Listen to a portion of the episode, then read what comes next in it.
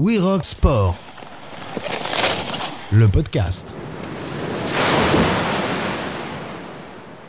Entre l'infini des étendues marines et les plus hauts sommets de la Terre, il existe un monde merveilleux, un monde mystérieux où l'invisible se manifeste dans le mouvement et la sensation. Un monde que nous touchons tous du bout des doigts, mais qui ne s'ouvre pleinement à nous que lorsque nous décidons d'y jeter les pieds. Un monde guidé par les reliefs de la Terre et porté par les cieux, le monde aérien. Notre invité du jour connaît ce monde par cœur, il en connaît les subtilités, les nuances et ses merveilles, mais aussi parfois son courroux qui nous rappelle que nous, humains, nous sommes des êtres terriens, mais lui court pourtant sans cesse vers les sommets et vole de montagne en montagne, dans ses Pyrénées natales, autour des Alpes ou au-delà des 8000 Himalayens, les pieds sur terre et la tête dans les nuages, Damien Lacaze ne s'arrête devant aucun sommet. Bonjour à toutes et à tous, bienvenue dans We Rock Sport, le podcast, et bienvenue à notre invité, Damien Lacaze. Bonjour Damien. Bonjour. Merci d'être avec nous. Damien, je le disais, tu es donc originaire des Pyrénées. C'est dans ces montagnes que tu as grandi et que tu t'es initié d'abord à l'alpinisme. Plus jeune, tu voulais, comme ton papa, devenir guide de haute montagne, jusqu'à ce que tu découvres le parapente. Qu'est-ce que cette découverte a apporté à ta vie et à ta vision des montagnes et des possibles? En effet, j'ai découvert le milieu montagnard euh, depuis tout petit parce que je suis issu d'une famille euh, qui a toujours vécu euh, dans des petits villages ou en montagne, jamais en ville. J'avais un papa guide.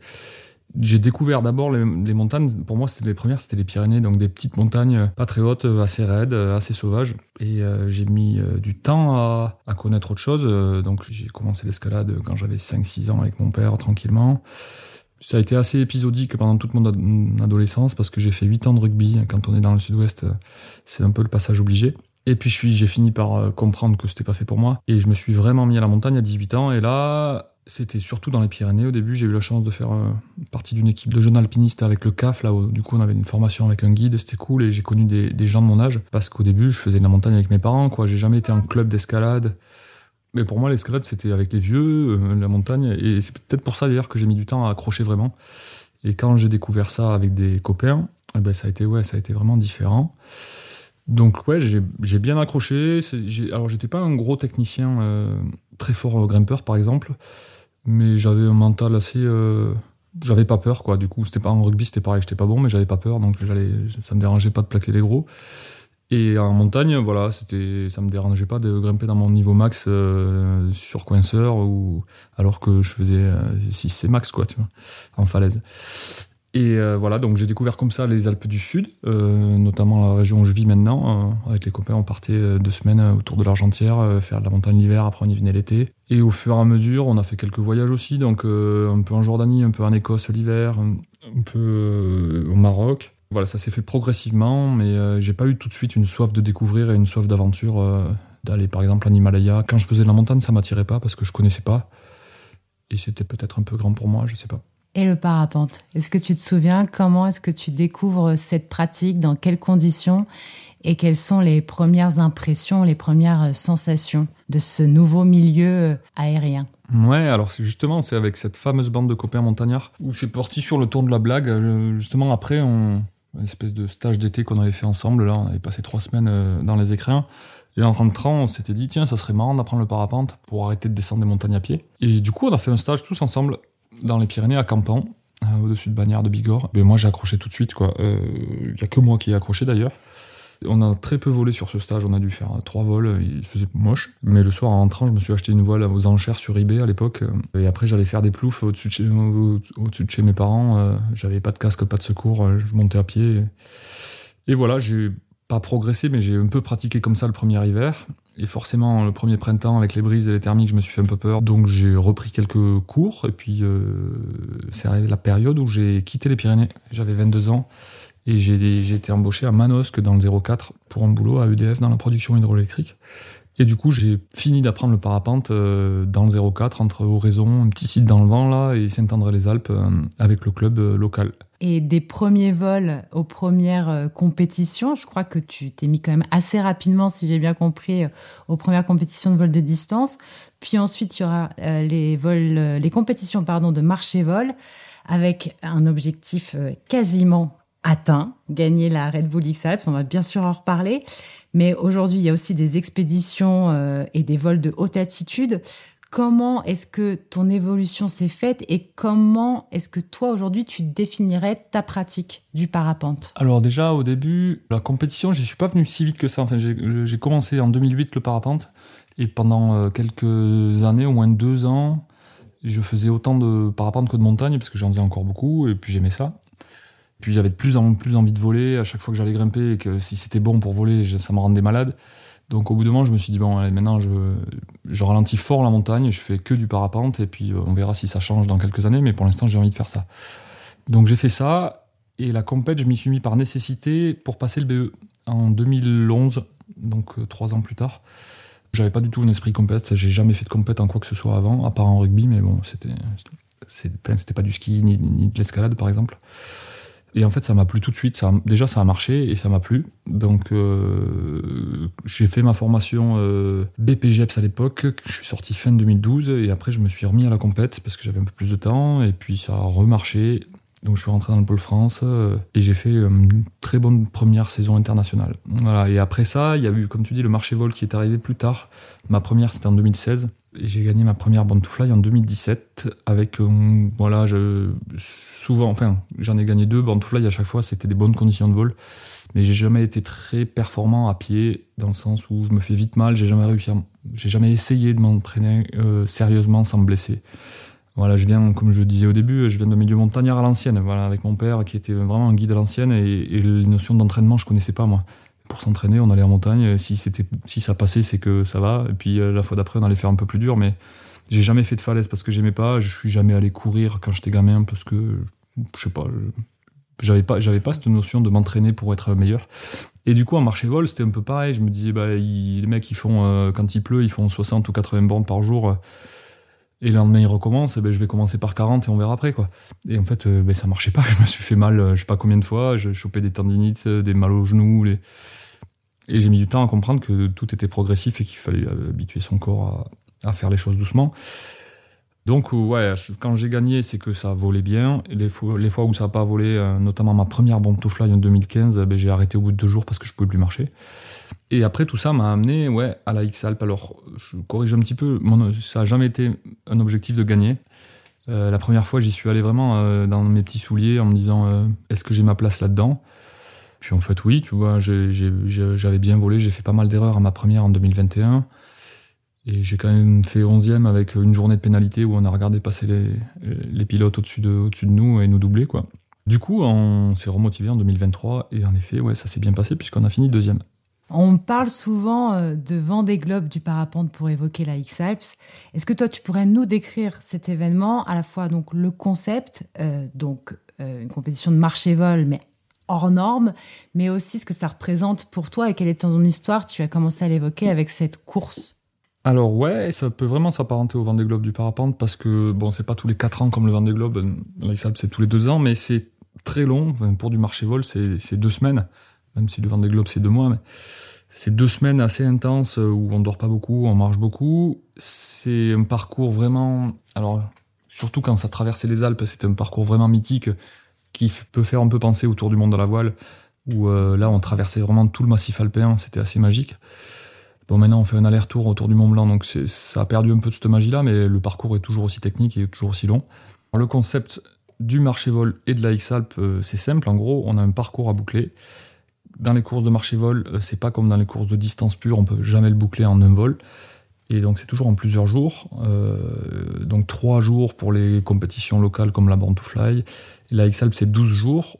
Bien sûr, si on arrive avant, on arrive avant, mais euh, le maximum c'est 12 jours. Et on a le droit uniquement de marcher ou de voler avec un camion d'assistance qui nous suit. Donc chaque athlète a une team avec lui qui le soutient, avec un, deux ou trois assistants, des fois plus, ça dépend des moyens des équipes s'occupe de faire la météo, de faire la bouffe, d'aider l'athlète euh, sur les décisions stratégiques, euh, de faire des rapports de course où sont les autres. En gros, c'est un peu la tête pensante, euh, parce que nous, quand on est vraiment la tête dans le guidon, à courir par terre ou à monter au déco hors d'haleine ou à voler, eh ben, on n'arrive pas à avoir une vision d'ensemble et on se repose énormément sur eux. il faut pas croire qu'on fait tout tout seul et sans cette équipe-là, on, ben, on ferait pas grand-chose. Tu as bouclé donc cette édition de la Red Bull XAP en 6 jours et 18 heures de course, si je ne me trompe pas, dont un paquet euh, d'heures de vol entre donc l'Autriche, l'Italie, la Suisse et la France. Tu termines deuxième derrière euh, le Suisse Kriegel Maurer, huit fois vainqueur de l'étape et devant l'autre Français Maxime Pinault. Comment est-ce qu'on se prépare physiquement et mentalement à un tel défi? De se dire pendant des jours, je vais être sur les sentiers en train de courir, je vais être en l'air en train de voler, avec, comme tu le disais, une assistance. Comment tu t'es préparé physiquement, techniquement et mentalement?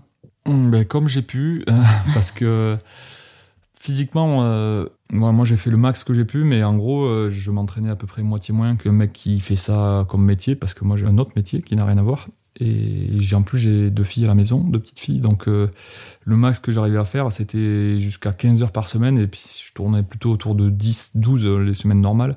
Sauf si je prenais des jours spécifiques pour ça. Donc, euh, j'avais un coach sportif qui est Laurie Genovese, qui était aussi athlète à la X-Alpes, du coup, qui connaît très bien le, les besoins spécifiques à, ces courses, qui a réussi à me faire des programmes euh, ben, adaptés à ce que je pouvais faire en termes de temps. Donc, c'était pas mal.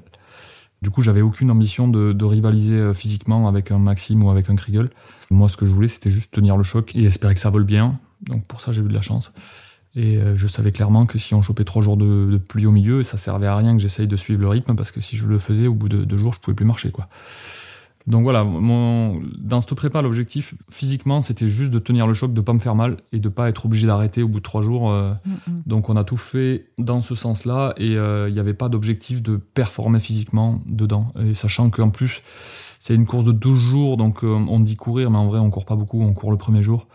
Et après, ben, on marche vite, c'est sûr. On trottine un peu des fois le matin ou le soir sur la route. C'est pas un sprint quoi, sur 12 jours, sinon personne tient. Donc le petit pouillem que tu peux gagner en faisant des intenses comme un malade pendant des mois, ça peut servir pour gagner une course, ça peut servir pour euh, arriver à mettre un coup de collier euh, pour faire un décollage avant la deadline du soir ou pour un sprint final, mais ça ne te sert pas euh, dans 90% de la course. donc voilà, moi je pouvais pas me permettre de passer ce temps-là pour gagner si peu, donc je l'ai pas fait. Et mentalement Et alors ça, depuis trois ans maintenant, j'avais commencé pour la XL 2021 avec Delphine Pi, une, amie qui est monitrice euh, dans les baronnies euh, à Esprit Parapente, qui s'est lancée dans la prépa mentale et, et puis je lui ai posé la question si, euh, si ça l'intéressait de m'aider un peu pour ça. Et elle a sauté sur l'occasion et moi ça m'a ben oui, ça m'a beaucoup aidé, mais ça m'a surtout fait découvrir que j'avais plein plein de blocages que je traîne depuis tout gamin. Euh, ben, tout le monde a son, son histoire. Hein, mais alors, moi, j'ai pas à me plaindre pour ça. J'ai eu une enfance heureuse et tout. J'ai pas de traumatisme. Mais quand même, on a tous des histoires qu'on traîne euh, et qui influent notre vie future et nos façons de réagir à, certaines choses. Et donc, moi, j'étais réservé gamin, euh, timide. Et tout ça, ça a fait que ben, j'avais, j'arrivais pas à avoir des ambitions, j'arrivais pas à me projeter sur quelque chose pour lequel j'avais pas le niveau pour l'instant. Pour moi, la x c'était juste euh, infaisable, tout comme quand j'ai commencé le parapente, c'était infaisable de rentrer dans l'équipe de France. Et donc, ces objectifs-là, moi, je les. En fait, c'était pas des objectifs parce que je n'osais pas me les fixer. Ça en devenait au fur et à mesure quand je m'apercevais qu'en fait, j'avais le niveau pour. Mmh. Mais j'étais incapable de me dire, euh, ok, c'est loin, mais si tu bosses, il euh, n'y a pas de raison que tu n'y arrives pas. Donc ça, c'est une... elle m'a beaucoup aidé pour ça, avoir plus confiance en moi, en mes capacités. Et puis pour, pour des millions d'autres, choses, la, gestion de l'erreur pour essayer de rebondir plus vite, euh, la concentration, le, ben, réagir à des situations connues. Enfin, y a la, la prépa mentale, c'est, un vaste sujet que je commence à peine à découvrir, mais pour, je pense que pour tous les sports, c'est très important et pour le parapente encore plus parce que c'est vraiment un sport très cognitif et euh, où il faut prendre des décisions euh, factuelles et rapides. Et donc là, quand tu t'alignes sur euh, la ligne de départ de cette Red Bull x est-ce que tu te dis, oui, je peux aller viser le podium, j'ai envie en tout cas de, défendre la place, ou avec, grâce à cette préparation mentale, où tu te dis que oui, tu es à ta place et que tu peux euh, avoir cette ambition? Alors non, enfin oui et non. elle a réussi, Delphine, elle a réussi à me, à me faire dire et à me faire penser que j'avais ma place, parce qu'au début je pensais même pas l'avoir, tu vois, je, pensais que j'étais là, mais parce que, parce que j'avais eu de la chance ou j'étais un peu un imposteur. Et donc ça, j'ai fini par l'accepter. De là à gagner, elle a essayé même plusieurs fois de me faire dire qu'est-ce qui se passe si tu gagnes ou dis tu vas gagner la x Tu vois, ça, j'ai même pas réussi parce que je, je me sentais pas légitime de le dire. Et en fait, je me sentais pas légitime Peut-être aussi parce que je savais que je m'entraînais deux fois moins que les autres parce que j'avais pas le temps. Et du coup, je trouvais pas ça logique qu'un mec qui s'entraîne moins passe devant des, athlètes pros, tu vois. Et elle m'a fait comprendre qu'en fait, c'était l'inverse. Elle me dit parce que tu crois que parce que tu t'entraînes moins, tu es moins méritant. Et c'est là que j'ai compris qu'en fait, euh, c'est vrai que les efforts que je mettais en place pour m'entraîner, pour me dégager du temps pour mes entraînements, c'était peut-être beaucoup plus que ce qu'un athlète, pro pouvait faire parce que lui, il était payé pour ça. Quoi. Mm, mm, mm. Donc là, ça m'a un peu fait comprendre que oui, j'étais méritant aussi. Mais de là à y aller pour un podium, non. J'avais juste envie de me faire plaisir. Forcément, le résultat, j'y pensais, mais je visais plutôt un top 5 qu'un podium.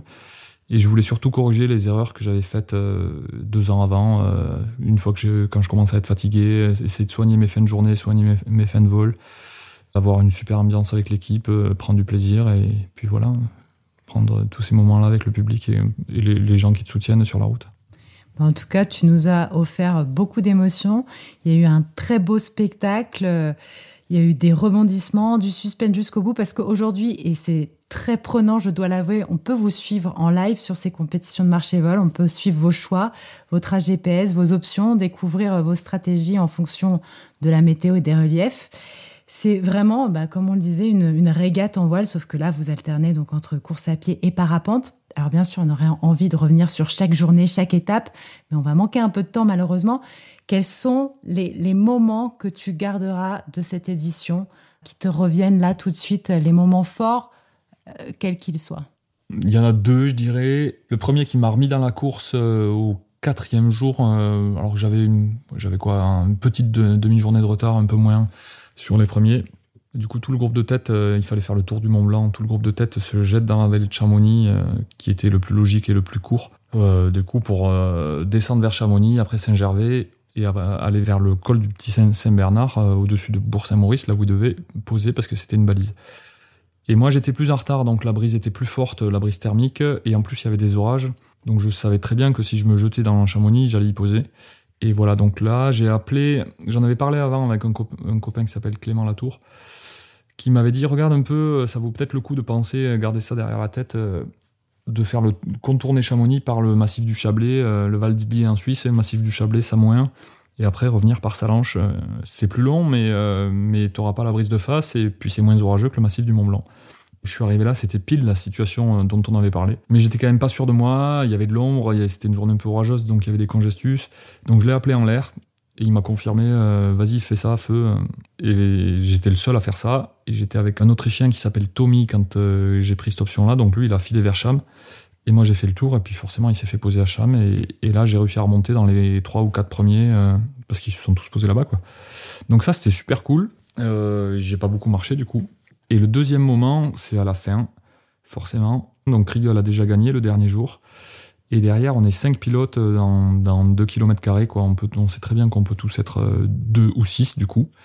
Parce que tout le monde, on avait fait un petit trou avec Max et Kriegel tous les trois la, veille. Et le lendemain, tout le monde revient. Parce que ils ont eu moins de vent que nous, ils ont réussi à voler mieux, ils nous rattrapent. Et là, j'arrive, donc il y a du vent du nord, les conditions sont vraiment très turbulentes, il y a du fun là de nord. Euh, tout le monde se fait poser en une transition parce qu'on prend d'un coup 30 km/h de vent et on doit passer une crête euh, qui est la crête frontière pour rebasculer en Autriche et, derrière, euh, le Gaulle est tout près.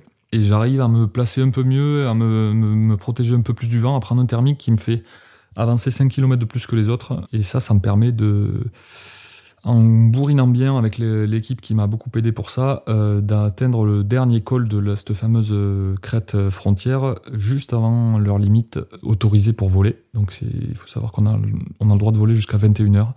Et j'arrive là-haut à 20h45 ou 43, je sais plus. Hein. je décolle à 20h45 et j'ai le temps, j'ai 12 ou 13 minutes pour descendre, on appelle ça glider en bas de l'autre côté.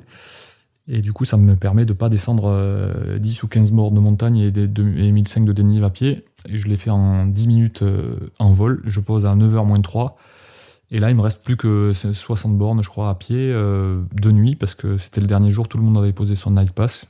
Donc c'est un truc qui nous autorise une seule fois dans la course à ne pas respecter les heures obligatoires de repos et à marcher toute la nuit. Et sur ce move-là, j'avais mis 20 bornes aux autres, donc sauf si je me cassais la jambe, il n'y avait plus grand-chose qui pouvait m'arriver, j'étais quasiment assuré d'être deuxième. Tu as parlé, pardon, un peu des autres. Comment on gère la concurrence? Quel regard on porte sur l'itinéraire et les options des autres pilotes? Est-ce qu'on essaye de s'en détacher et de se dire je reste sur ma stratégie? Ou forcément euh, on va regarder un petit peu quels sont leurs choix? Alors quand on est en l'air, on a du mal à s'en occuper. Par contre, on compte beaucoup sur l'équipe pour ça. Là, c'était souvent Stéphane qui le faisait, un de, mes assistants. toutes les heures ou toutes les demi-heures, ou quand je lui demandais, il me faisait un point de situation. Et il me disait, euh, il y a Kriegel qui fait ça, il y a Max qui fait ça, les mecs qui sont devant toi ont fait ça. Euh. et donc je savais à peu près ce que faisaient les autres à tout moment, je savais ce qui marchait, ce qui marchait pas. Et en plus, maintenant, on a un truc même merveilleux sur nos instruments de vol, un, live track via, via notre application de vol qui s'appelle XC Track. Donc c'est volontaire, il faut vouloir se brancher dessus, mais la plupart des pilotes étaient branchés dessus. Du coup, on les voyait en direct sur l'écran, et, euh, ça, ça nous aidait aussi beaucoup. On s'aidait entre nous, on était concurrents, mais on s'aidait entre nous. Une fois que tu arrives sur la ligne d'arrivée, tu sais que tu es second. Est-ce que là, tu réalises Qu'est-ce qui se passe? J'ai eu le temps de réaliser parce que j'ai su que j'étais second euh, à partir de 21h quand j'ai posé. Là, je, voilà, je savais qu'il pouvait plus m'arriver grand chose. Puis c'était agréable parce que j'avais plus à réfléchir, plus à me battre contre le vent, à, voler dans des conditions ignobles comme les deux, derniers jours. Il n'y avait plus qu'à marcher ou à courir un peu et à gérer l'avance que j'avais sur Max. Je savais qu'il était beaucoup plus rapide que moi sur le plat, mais il avait 20 bornes de retard sur 60, il, il pouvait pas me reprendre. Donc j'ai eu le temps de digérer ça dans toute la nuit, euh, c'était euh, c'était cool, mais en fait je l'ai pas digéré tant que ça. Je pense que j'ai mis la semaine vraiment euh, après l'arrivée où on a attendu la remise des prix à vraiment y croire. du coup, c'est un peu bizarre la sensation en arrivant. Déjà j'étais un peu contrarié parce que on était obligé d'arriver à la, enfin j'ai été obligé d'arriver à la nage sur le radeau parce que le, le chrono s'arrêtait sur le radeau. D'habitude on y arrivait en volant. Mais moi, comme je suis arrivé de nuit, j'avais pas le droit de voler parce qu'on n'était pas dans les heures de vol et j'ai pas pu attendre ou pas voulu attendre le matin parce que Max arrivait. Si j'avais attendu le matin, il aurait été au décollage avec moi. Et j'ai pas voulu prendre ce risque-là, même si euh, il me l'a confirmé après, il aurait attendu que je décolle, ce qui est logique et très fair-play. Mais euh, voilà, quand tu es dans la fatigue, un peu intoxiqué euh, mm-hmm. par tout ça, tu te dis non, je descends à pied. Et puis du coup, on est descendu à pied, mais arrivé au bord de l'eau, ils nous ont dit maintenant, si tu veux que le chrono s'arrête, il faut que tu nages jusqu'au radeau. Quoi. Donc ça, c'était pas cool. On les a appelés plusieurs fois pour leur dire soyez cool arrêter le chrono avant, ça sert à rien que je. Bon, ils ont pas voulu. Et donc, avec la fatigue et tout, je me faisais des films. Moi, je me dis, je vais me noyer au milieu de ce lac, je vais faire une hypothermie. J'ai pas dormi depuis 24 heures. Mm, mm, mm. Ça m'a pas gâché le truc, mais voilà, ça m'a un peu contrarié. Et après, arrivé sur le radeau, euh, on, était, on était tous contents, c'était fini. Et puis voilà, j'ai mis une heure à me réchauffer. Mais, mais non, non, c'était un, grand soulagement. Et je peux pas dire que c'était une consécration, parce que c'était pas ça que je visais. Du coup, c'était du bonus, quoi. C'était chouette. Et quels sont les objectifs maintenant les, Ou les envies, du moins? J'ai pas d'objectif de XAL pour l'instant, ça veut pas dire que je vais pas y retourner, mais là je sors à peine de. Je sais pas comment on peut, on peut appeler ça, la, dépression post. Post-aventure intense, tu vois, j'ai eu un gros coup de mou euh, tout l'été. Euh, du coup, tout le monde me demande d'y retourner dans deux ans. Et moi, j'en étais pas du tout, du tout là. Et puis, si j'y retourne, euh, il va falloir que je trouve une autre motivation que de faire mieux. Et aussi une autre motivation que de voler plus, parce que c'est depuis 20 ans que la existe, on n'a jamais autant volé. Euh, on faisait à peu près 200 bornes par jour, c'était fou quoi. Donc forcément, euh, statistiquement, ça peut pas se passer aussi bien dans deux ans. Donc si j'y retourne, il faudra que je trouve d'autres motivations. Ça peut être l'aventure, ça peut être les potes, ça peut être euh, plein de choses, mais ça sera pas de faire mieux, c'est sûr. Ça veut pas dire qu'il n'est pas possible de faire mieux, on peut toujours gagner, mais... Et donc pour l'instant, j'ai un petit coup de mou au niveau des, courses et des compètes de marché-vol. J'ai toujours envie de voler en cross, ça, ça me remotive, hein, les compètes de cross, les grandes distances en cross. Mhm. On avait le projet de retourner en Afrique du Sud cet hiver pour faire des grandes distances libres. Puis euh, les expés me retentent aussi là. Je pense qu'on va commencer à reparler d'une expé au Pakistan pour faire euh, pas forcément du vol bivouac, mais des combos alpi et, des grands crosses aussi dans des grandes montagnes. Un dernier point peut-être que j'aimerais aborder. Tu partages beaucoup tes vols en vidéo et sur tes réseaux, tu partages tes sensations et cette évolution dans ce monde aérien avec toujours une nouvelle histoire. Est-ce que ce n'est pas ça aussi, la magie de ce sport? Aucun vol ne se ressemble. À une seconde près, à un mètre près, tout est différent. Deux pilotes euh, partis du même décollage et arrivés au même point d'atterrissage dans un même laps de temps auront peut-être vécu deux vols complètement différents. Toi qui pratiques aussi donc d'autres sports outdoor, est-ce que le monde aérien est peut-être le plus infini? Parce que justement et un peu paradoxalement, le plus éphémère et le plus mouvant, peut-être. Ouais, ça c'est sûr. Alors éphémère, c'est vrai. Et euh, c'est quelque chose qu'ont du mal à comprendre les non-initiés, y compris les sportifs. C'est que nous, il suffit pas qu'on soit en forme pour faire une perf. Il faut, notamment en vol de distance, les acrobates, c'est différent. Hein. Donc, c'est vraiment quasiment apparenté de la gymnastique. Ils répètent et ils ont des conditions de vol qui, qui cherchent à avoir toujours les mêmes, un peu comme un gymnase. Et nous, on est 100% dépendant des conditions. Et on peut être euh, le meilleur pilote du monde si, euh, si on n'est pas dispo la bonne journée, ben on fera pas un grand vol. Quoi. Et euh, c'est aussi ce qui est difficile à comprendre pour un employeur, par exemple, quand on lui dit mais c'est demain que j'ai envie de me libérer, c'est pas dimanche, quoi, parce que c'est demain la bonne journée. Et donc ça, ouais, c'est bah, il faut, en fait, il faut le, on ne peut pas le comprendre si on n'est pas pratiquant et si on n'a pas déjà vécu cette magie d'avoir, de tomber sur la journée parfaite avec pas de vent en altitude, des thermiques puissants mais, mais homogènes euh, qui nous permettent de voler vite et de faire tout ce qu'on a envie de faire. C'est ouais, ce côté éphémère et, en fait rare. Euh, les, journées excellentes, il y en a deux ou trois par an, quoi. Et ce côté rare, quand on arrive à être dans le bon timing au bon moment, est disponible, ben, ça donne une magie à l'activité qui est unique, je pense. Et ouais, comme tu disais, j'aime bien, euh, ouais, j'aime bien partager ça et euh, notamment aussi beaucoup partager mes doutes et mes peurs et mes difficultés euh, à me préparer, notamment dû à, mon activité pro ou à ma famille. Et je pense que ça plaît pas mal aux gens et de se rendre compte qu'un type normal peut faire des choses intéressantes en parapente ou en sport sans, sans être un pro, quoi. Et une toute dernière question, promis. Ton plus beau vol, est-ce qu'il y en a un qui sort du lot? Il y en a plein des beaux vols, euh, mais le plus beau, euh, je dirais deux parce que un, j'y arrive pas. Le plus beau en Europe ou en France, c'est euh, c'est pas le plus long, mais c'est le premier tour total des écrins que j'ai fait depuis Serbuzard en 2021. Tour des Hautes-Alpes, en fait, en passant par le Dévoluy jusqu'au début de l'Isère et en remontant par la vallée de la Romanche, en rentrant par le col du Lotaré et en bouclant via le col de l'Isoire. Euh, ça, c'était un chouette vol, pas très, enfin pas très long, ça fait quand même 245 km, mais euh, c'est loin d'être le plus long vol, mais euh, c'était inédit pour moi et j'avais envie de le faire depuis très longtemps. Voilà, j'étais peu dispo et j'ai eu voilà, la, dispo sur la bonne journée, un mois d'avril, avec des journées pas très longues, donc c'était vraiment, vraiment chouette à vivre. Et sinon, euh, bah, après, c'est les vols sur le glacier du Baltoro au Pakistan, euh, en remontant ce glacier de, de, malade là qui fait 60 bornes que de blocs, et où tu sais que tu dois faire un aller-retour. Euh, tu veux aller voler sur le bord de pic qui est au fond, tu veux essayer de faire 8000, mais tu sais qu'il y a un horaire à tenir parce qu'il faut rentrer. Et si tu poses au fond, déjà, tu auras une semaine de marche, et en plus, tu vas avoir des soucis avec l'armée parce qu'à l'époque, on n'avait pas le droit de le faire. Et donc ça, c'était même pas magique, c'était, je sais pas, euh, le vol forcément le plus impressionnant que j'ai fait, qui m'a demandé le plus d'énergie mentalement, parce que euh, c'était presque un cas d'école euh, aérologique avec des grosses faces sud à remonter à chaque fois, sauf que les faces sud, c'est Trango Tower, tu vois les noms, avec des sommets à 6005 à chaque fois. C'est pas que ça fait peur, parce que les conditions étaient relativement bonnes, mais c'est, ouais, tu te sens vraiment minuscule. Et dans ça, c'était ouais, un vrai vol engagé de haute montagne, comme j'en avais jamais fait.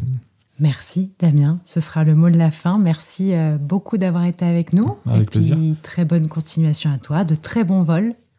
Merci à toutes et à tous de nous avoir suivis. À très vite pour un nouveau numéro de We Rock Sport, le podcast.